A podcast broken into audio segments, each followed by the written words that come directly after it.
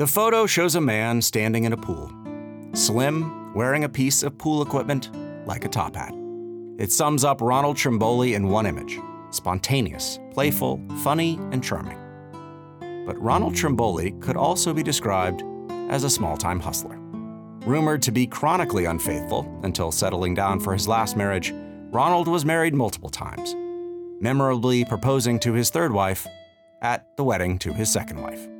Ronald Trimboli was in and out of work, sometimes because he literally chose to be in and out of work, showing up whenever he felt like it. Perennially short of money, it was not unusual or shocking for Ronald to use someone else's credit card without their knowledge.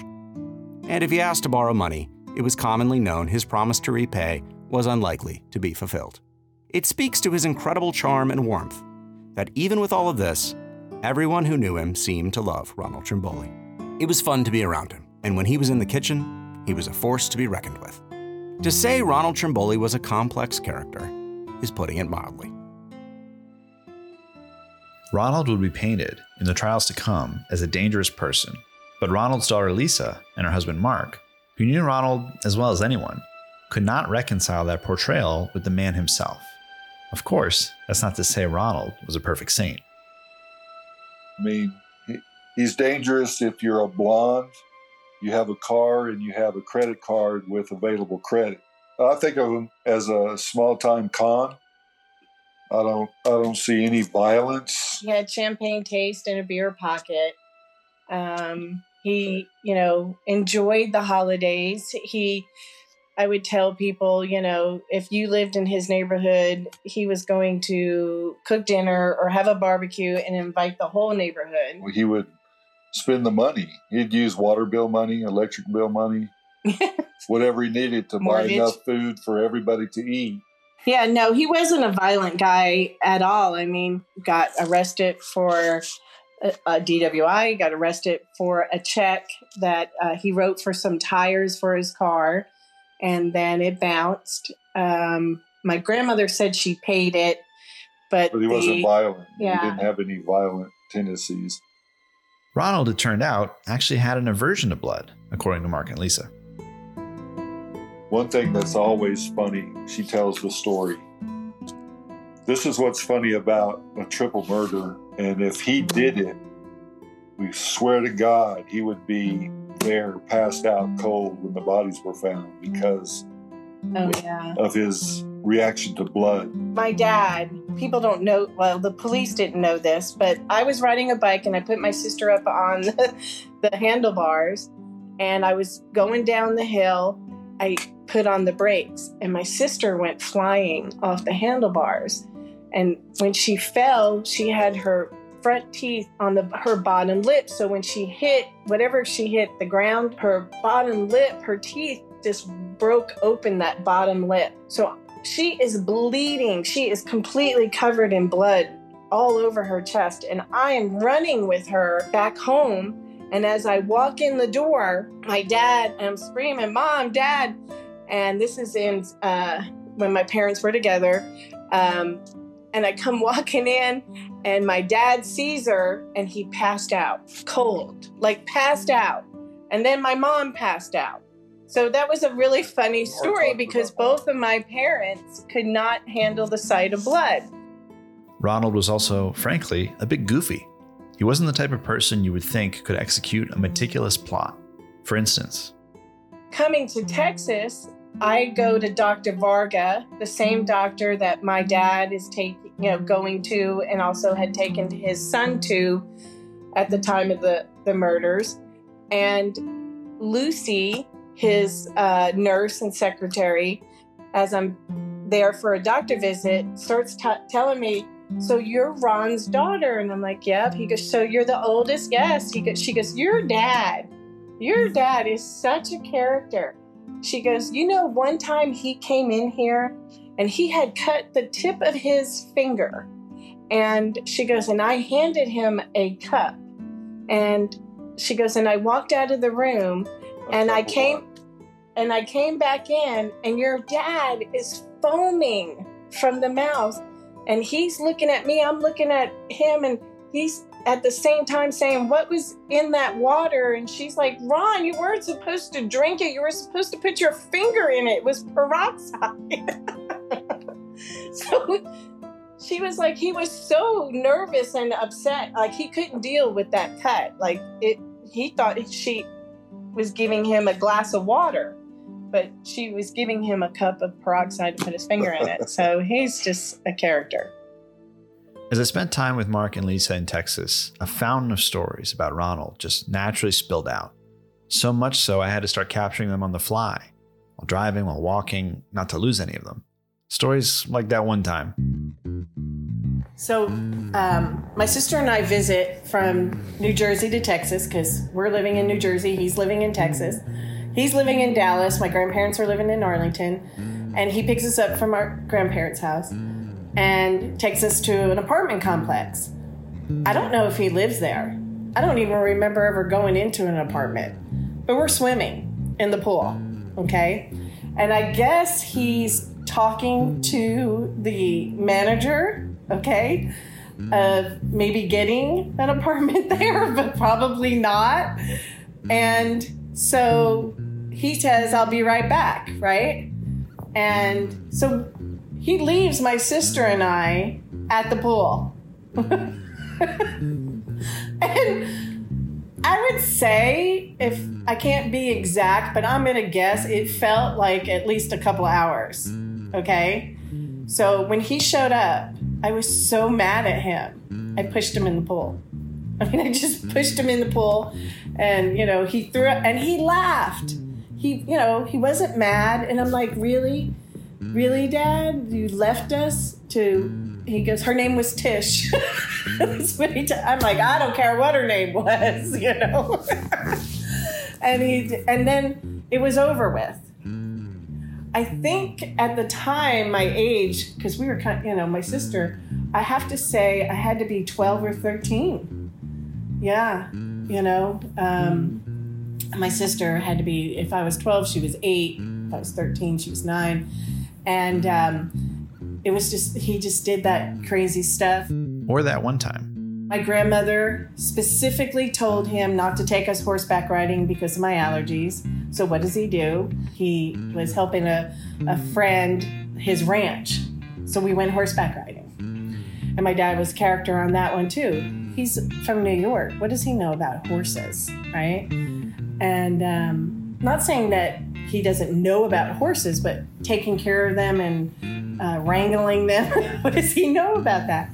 So he was funny because he said, he, he, he goes, okay, you girls stay right here.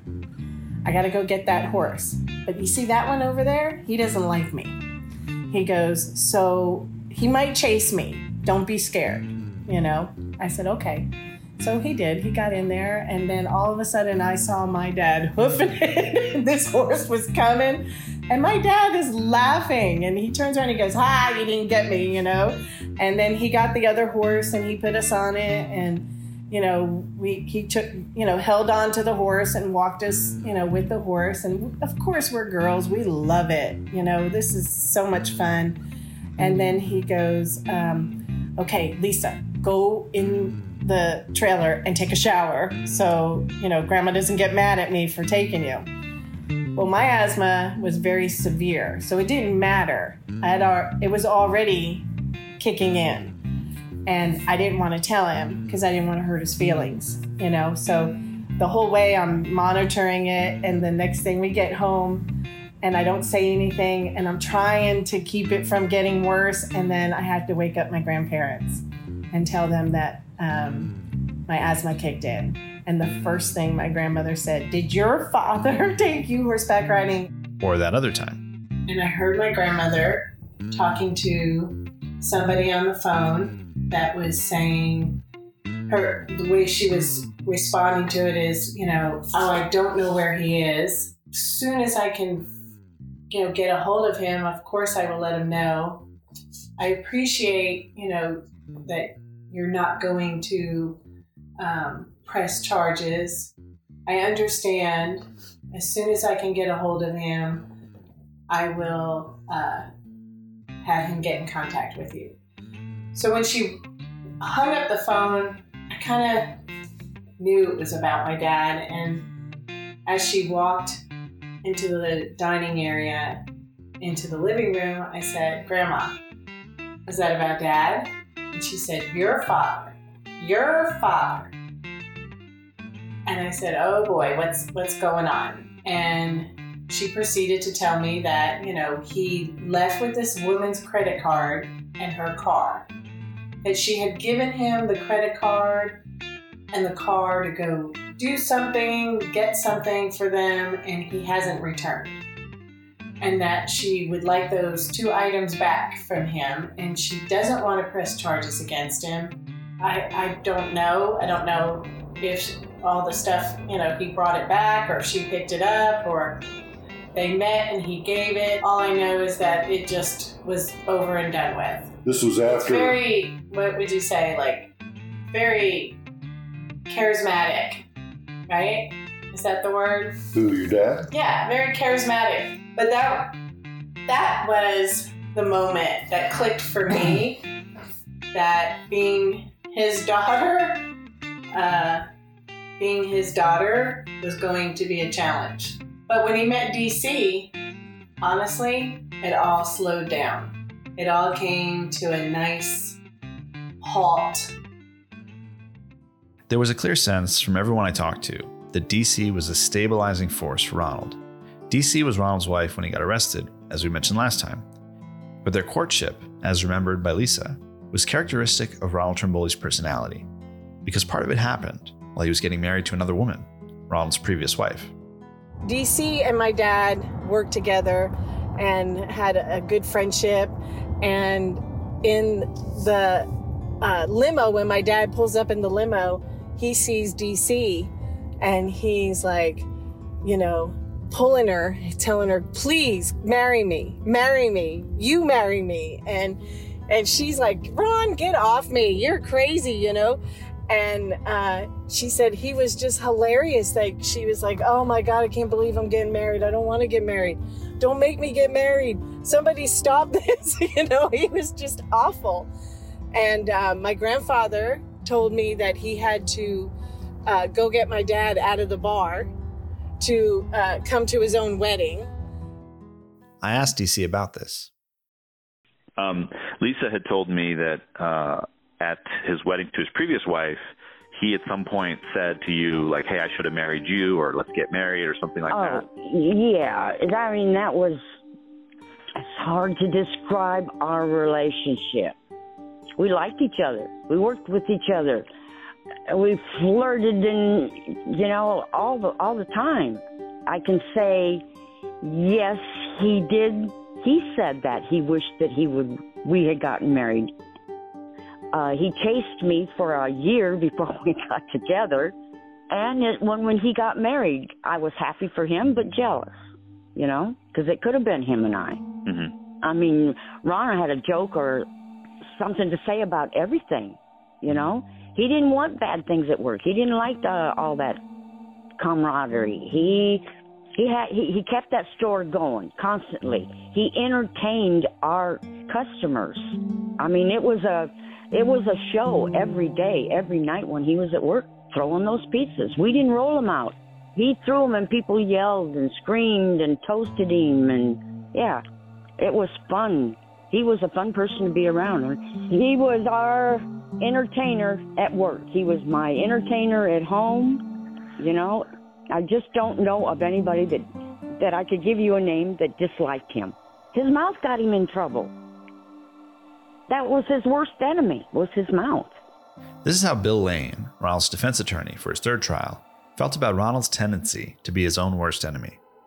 My name is Bill Lane, and I was the lead uh, attorney on the last case that was tried.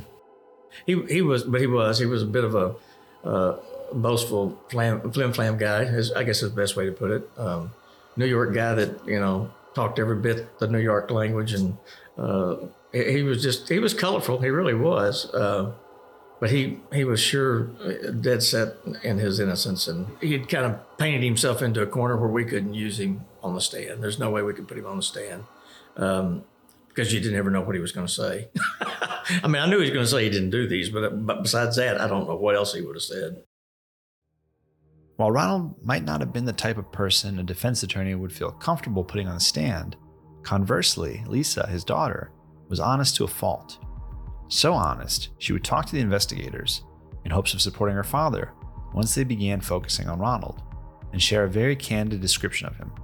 He did mention to me at one point before the uh, investigation came, you know, full on on him, was that he felt like they were going to try to put this on him. And I remember saying to him, why do you think that? And he says, it's the way they're they're questioning me is what's making me think that they think I'm the person. And I go, well, that's crazy and that's scary. And he didn't say anything. He just shook his head up and down, and he just put it, you know, out there. And so at one point, and at one point, honestly, because of that statement, I decided that I wanted, I was hungry. I decided to call Detective Ford so he could pay for my lunch. And I'm sorry to say it, but it's true. And I figured, you know, I could get some information out of him as to where this was going.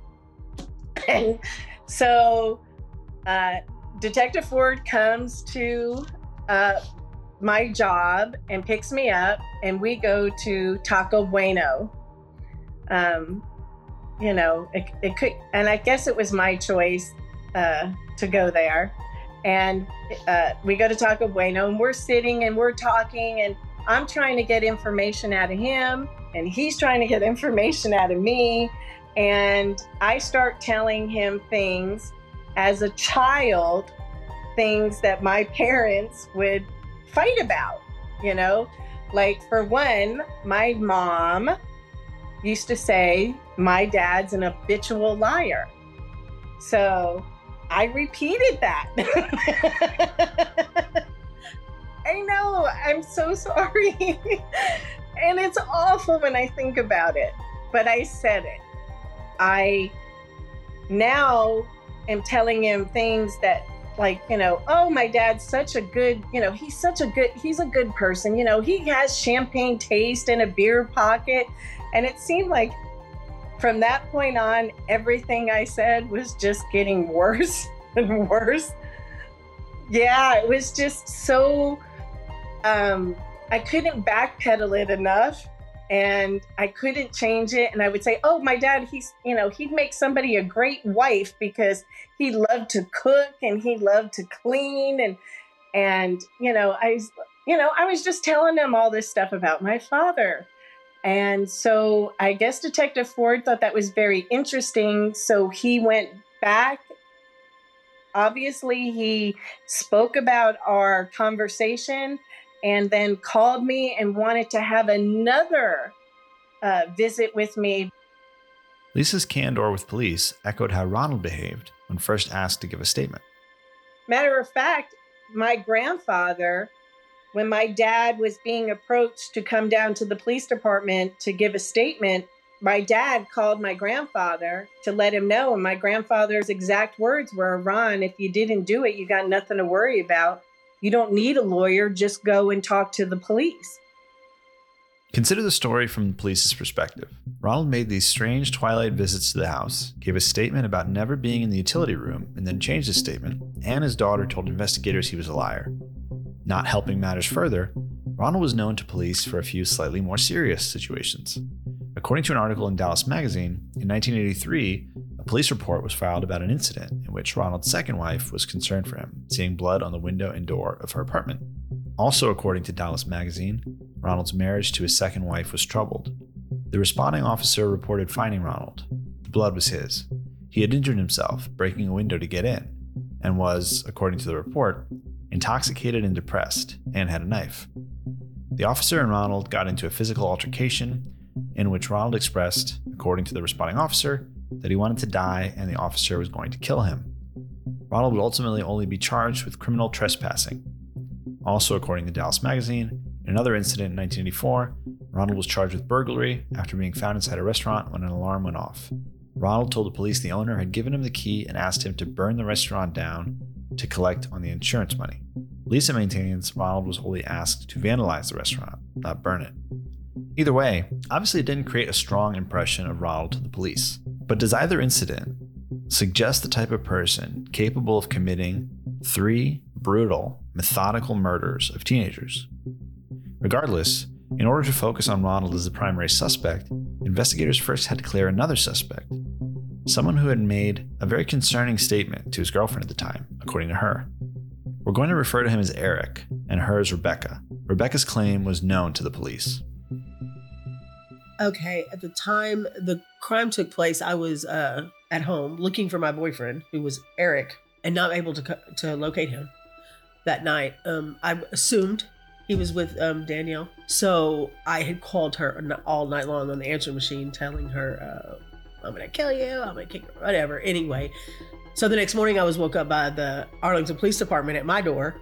Of course, they had already found the bodies and came to me like, what? And I didn't know what had happened at that point. He was he has been with Danielle before we were together, but hindsight now that I know, he was actually seeing her at the same time. Eric did finally get in touch with me. I don't remember if it was before that night. I think it might have been before I went. We went very late because we were up doing all that. That he told me, I said, where have you been? What have you been doing? Where, you know, have you been with her? Blah, blah, blah, blah. He said, no, but I'm just going to tell you, you don't have to worry about that anymore. You don't have to worry about that anymore. I was like, what do you mean I don't have to worry about that anymore? Because he'd broken up with her and got married, I don't know, whatever. And so he was just real adamant about that. And so then when the police showed up and said what happened, I didn't doubt for a minute that he did it, because I know him, and he's got the background on him is him and his family and a few friends were very, um, I don't know how to explain it, very rough. Their favorite game to play was to go out to the park and play war games, like in the trees, hunt each other down, and I don't know what else. So it didn't surprise me at all. But why would he say to me not to worry about it anymore? What what does that mean? And he was real adamant after that, that he didn't do it. Of course he's adamant after it, he didn't do it. But in the thick of the, the, the sun comes up the next morning, what he told me was, I didn't have to worry about it anymore. And he didn't say why. And then I found out, and I was like, oh my God, wow. Yeah, I have a thing. Bad boys just kind of, you know, I still haven't shook that one. Yeah. But this was a different thing. He was like, he, he his nickname was Wolf. He was just pretty demented. And I think what happened was Eric got angry, went over there, found a boy there, and got jealous. He was an extremely jealous person. He's just weird how, like... It had to have been extreme jealousy, and ha- something happened in an accident, or and, the, and then it had it escalated, and then at that escalation, it had to become what it was. Because I just don't see Eric, as weird as he was, for him to go into a home and kill three people alone out of anger. I was on the first load up to my grandparents' house in Laredo, Texas, and from there I went to a girl's home. It scared the hell out of my mom. Which I'm a mother now, and I think, oh my God, yeah. I did come back to testify. I want to say while I was back to testify, I was with a friend at someone's apartment, I don't even remember where, and, and Eric showed up and kind of just tackled me in the closet. And he was like, do you really think I did that, dude? Because word had gotten out at that point that I was saying what I would, what I knew. And uh, I said, yeah, absolutely, I, I do, I do. And he just held me down, and he was like, he was real weird. Like. Like his eyes would roll back in his head, and he was just real deep, deep. Just, I don't know if he thought that was cool, or if that he was really that way, or what, but I don't think I'm the only one that he told that to. And now that I've seen crime scene photos, and I've seen the the lay of the land, or whatever, I would, I'm just, I'm really leaning towards he couldn't do that on his own. And if he didn't do that on his own, then I know who helped him. Rebecca's referring to a friend of Eric's with a criminal record who would later die by suicide. Eric was ultimately dismissed as a suspect by police. I never understood that. I never understood that. They did not want me to testify. at all. So even even when I was called to testify, the court was very short. I think they'd already decided. It just doesn't make sense. Two and two is four, and then two and zero is there's nothing there. Why would Trimboli want to kill these girls? And how in the hell did he do it by himself? That's, do you think Renee just stood in the bathroom and waited on him her, her turn? Not. Don't make no sense. This is Detective Ford's position on this suspect and why the police didn't look further into him. He had an alibi, you know, he's babysitting his little brother. Uh, we confirmed that the best best we could. Uh, he had an injury on his on his hand that uh, we verified through a plastic surgeon that that injury occurred like weeks before. Uh, there was just nothing that connected him to the crime scene at Miguel Lane. Uh, sure, he was acquainted with the girls, but uh, teenage girls, uh, they were acquainted with lots of people from school and church and, you know, just like normal teenagers. Remember though, Ronald Trimboli had an alibi too, in a statement from his wife. But in that situation, the police felt the alibi was not enough. And just like Ronald, Eric was already known to police. According to the Fort Worth Star-Telegram, police had previously questioned Eric about a double homicide in a nearby park. He had been arrested and jailed at one point for carrying a concealed knife, and there are police records of rumors that Eric had been overheard talking about cutting someone's throat. We also reviewed court documents showing Eric would later be charged with attempted murder in nineteen eighty-seven and sexual assault of two different minors, both in nineteen eighty-six. But he had not yet been charged with these crimes at the time of this case. We should also note, as reported in the Fort Worth Star-Telegram, these charges were ultimately dismissed. Eric only pled guilty to burglary of a vehicle. I'm not saying he was an angel. He just uh, there was just no physical evidence or or any uh, circumstantial evidence to connect him to the Miguel Lane cases. But it turns out Eric was not the only alternative suspect with a demonstrable history of violence and a documented antagonistic relationship with at least one of the victims. There was someone else. Someone that victim John Bradley was afraid was going to murder him. Dennis Mason. We reviewed his criminal record, which includes charges of aggravated assault, aggravated use of a deadly weapon, and a murder charge in nineteen ninety-three. To give you a sense of Dennis Mason, here's a series of quotes from an Arlington Police Department offense report. This is a report about Dennis Mason stabbing someone in a trailer park. But in that report, one section notes, Detective Ford is familiar with Dennis Wayne Mason, having worked murder number nine three zero zero four nine two zero six, in which Dennis Mason stabbed Guy Barr Coley multiple times in the chest and the back with a knife after Coley and Mason argued about changing the radio station on the stereo. Coley died at the scene. A Tarrant County jury found Mason not guilty, reference self-defense. Regarding this different stabbing in question, where the victim survived, the man who reported it would later note that Dennis Mason's girlfriend called him and warned him if he caused Mason any trouble, Mason would, quote, come back and finish the job. Even back then, in the nineteen eighties, Dennis was already a name brought up regarding another murder of a man named Jimmy McCourt.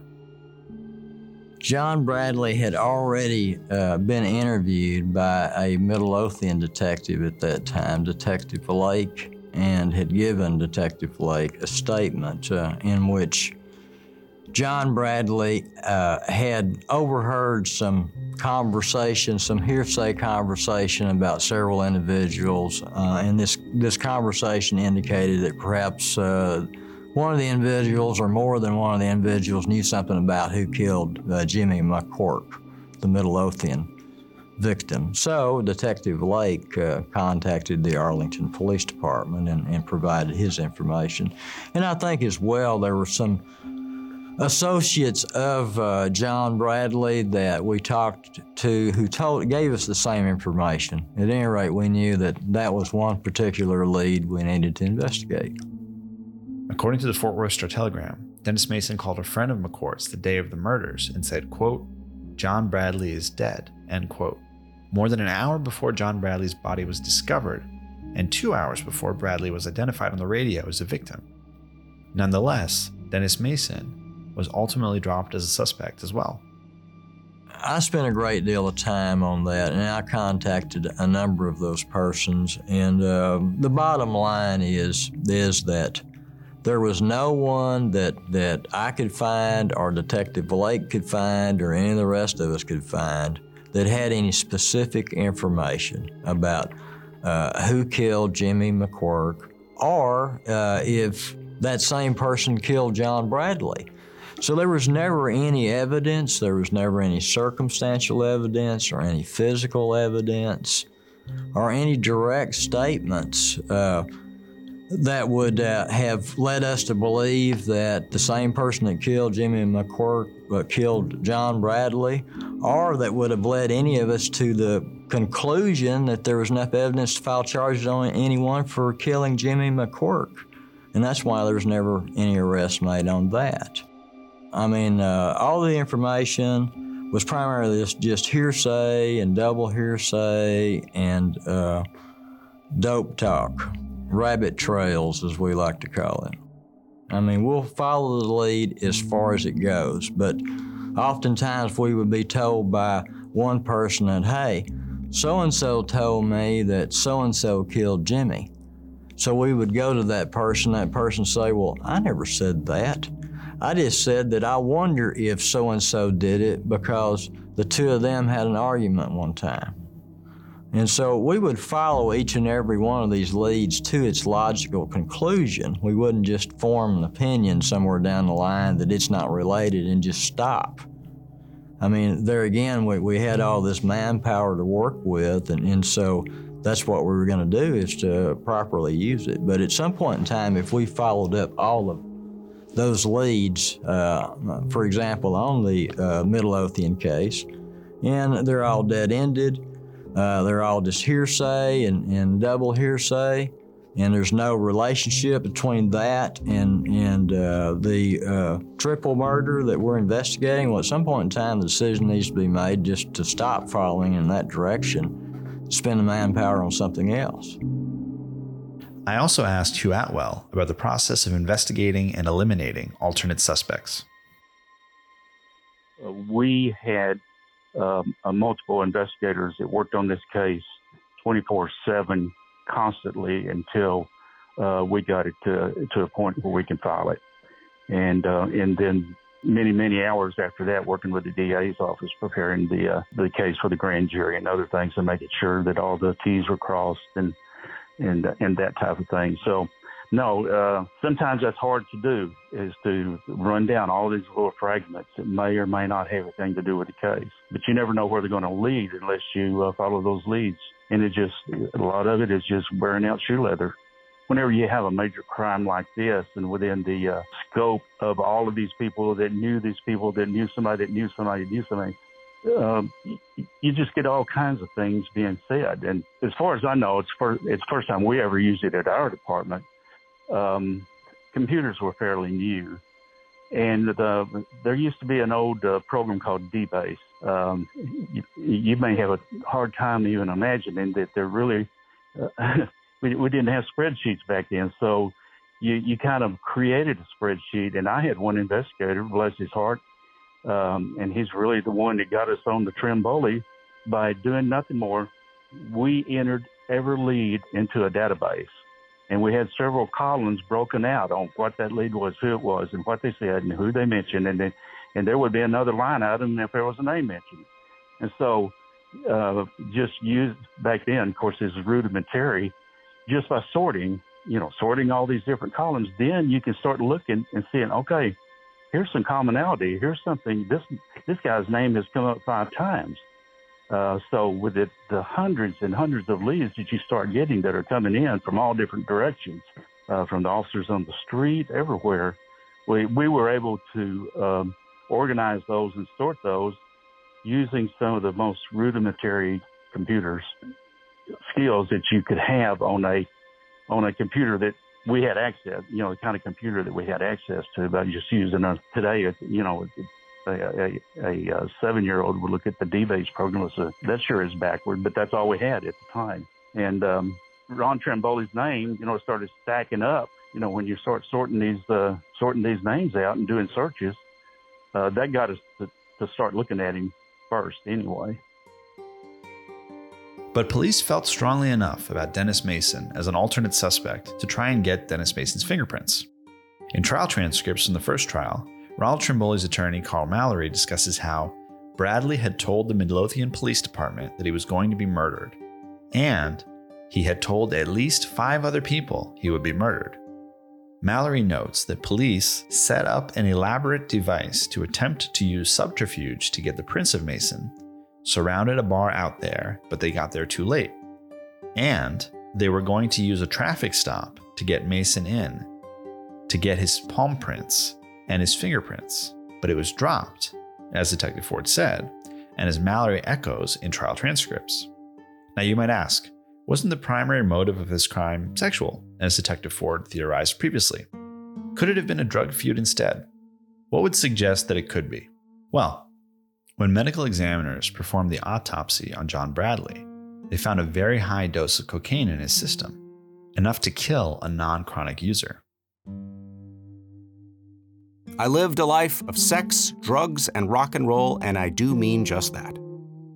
Christian people always came to me and tried to tell me that there is a better life. I called them liars because they couldn't prove to me that what they said was true.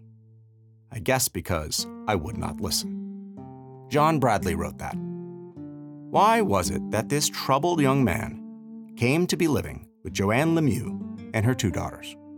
Could it have been just a coincidence that John Bradley was invited to stay with the family, and two days later, he and Renee and Danielle were murdered? And why were there so many frightening people connected in some way to two normal teenage girls? On the next episode, the police close their net around Ronald Trimboli, and the figurative trials of his chaotic life become literal trials in a court of law. That's next time. In the Blood is a production of Voyage Media. The series is produced by Nat Mundel, Robert Mitas, Kaitlyn Brown, and Dan Benamor. Lead reported and written by Dan Benamor. Edited, sound designed, and mixed by John Higgins. Original music by Derlis Gonzalez. Hosted by Ben McKenzie. If you're enjoying the show, please leave us a five-star review in Apple Podcasts or anywhere you're listening. And subscribe now for future episodes.